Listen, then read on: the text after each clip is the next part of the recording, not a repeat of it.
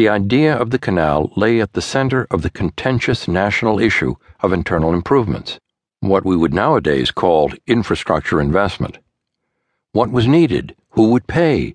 Who profit?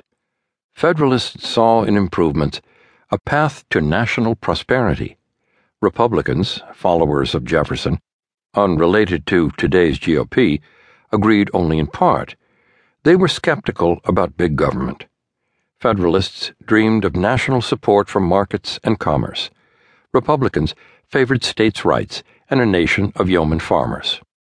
The issue was a pressing one. The size of the republic made it difficult to control from Washington. A murky 1805 plot by former Vice President Aaron Burr to carve out a new nation in the Southwest emphasized the point.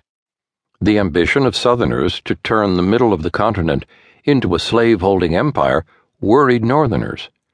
A canal to Lake Erie would provide a convenient link between the coast and the interior. It would also make it easier for anti slavery New Englanders to populate the Middle West. The New York State Legislature voted to form a seven man commission that included Clinton, a Jeffersonian Republican, Gouverneur Morris, a Federalist, and Stephen Van Rensselaer, a landed Dutch patroon from Albany. James Geddes came along to show the commissioners the details of his 1808 survey. The men were to look over the state of navigation to the west and explore the possibility of some kind of artificial waterway. The state footed the bill for the trip with a grant of $3,000. The travelers brought along wine, cigars, and a trunk full of books, including a well thumbed edition of Jesse Hawley's Hercules essays. DeWitt Clinton had learned politics at the knee of his uncle George Clinton, New York's first governor. DeWitt had been elected to the U.S. Senate at 31. He had also served several terms as mayor of New York City. He was known for his stature, more than six feet tall and powerfully built, and his hauteur of manner. Newspapers called him Magnus Apollo. Now 41, Clinton was no shallow politician. He was rational and curious, highly educated, concerned about the poor, opposed to slavery and to imprisonment for debt. He promoted New York's schools and libraries and pushed for scientific improvements in agriculture. The canal would become both his obsession and his lasting legacy. Gouverneur Morris had lived an event filled life in his 58 years. Like Clinton, a native of New York City, he had served in the Continental Congress during the Revolution. At the Constitutional Convention, he had helped organize the founding document and had penned the famous preamble, We the People.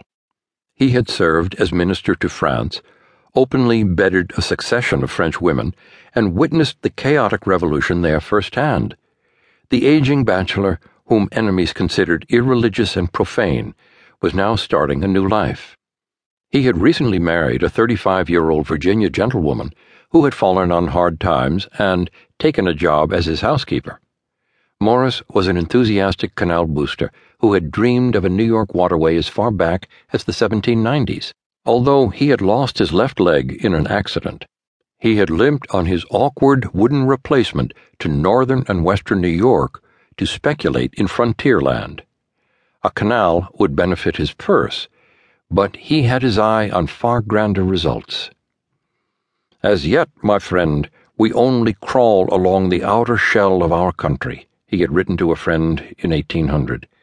The proudest empire in Europe is but a bauble compared to what America will be. Morris and Van Rensselaer both decided to make the entire journey by carriage, leaving it to the others to explore the existing waterways. Morris brought his bride along they would enjoy one of the earliest Niagara Falls honeymoons, and in a separate carriage, his French chef and a hired English painter to record the scenery. All the men wore frock coats and square crowned beaver hats. Morris sported knee breeches, hopelessly old fashioned now that pantaloons had become standard for men. Clinton and his group started from Albany in early July 1810. Travel in flat bottomed boats showed them the drawbacks of the Mohawk River as their crew struggled to pole the vessels upstream.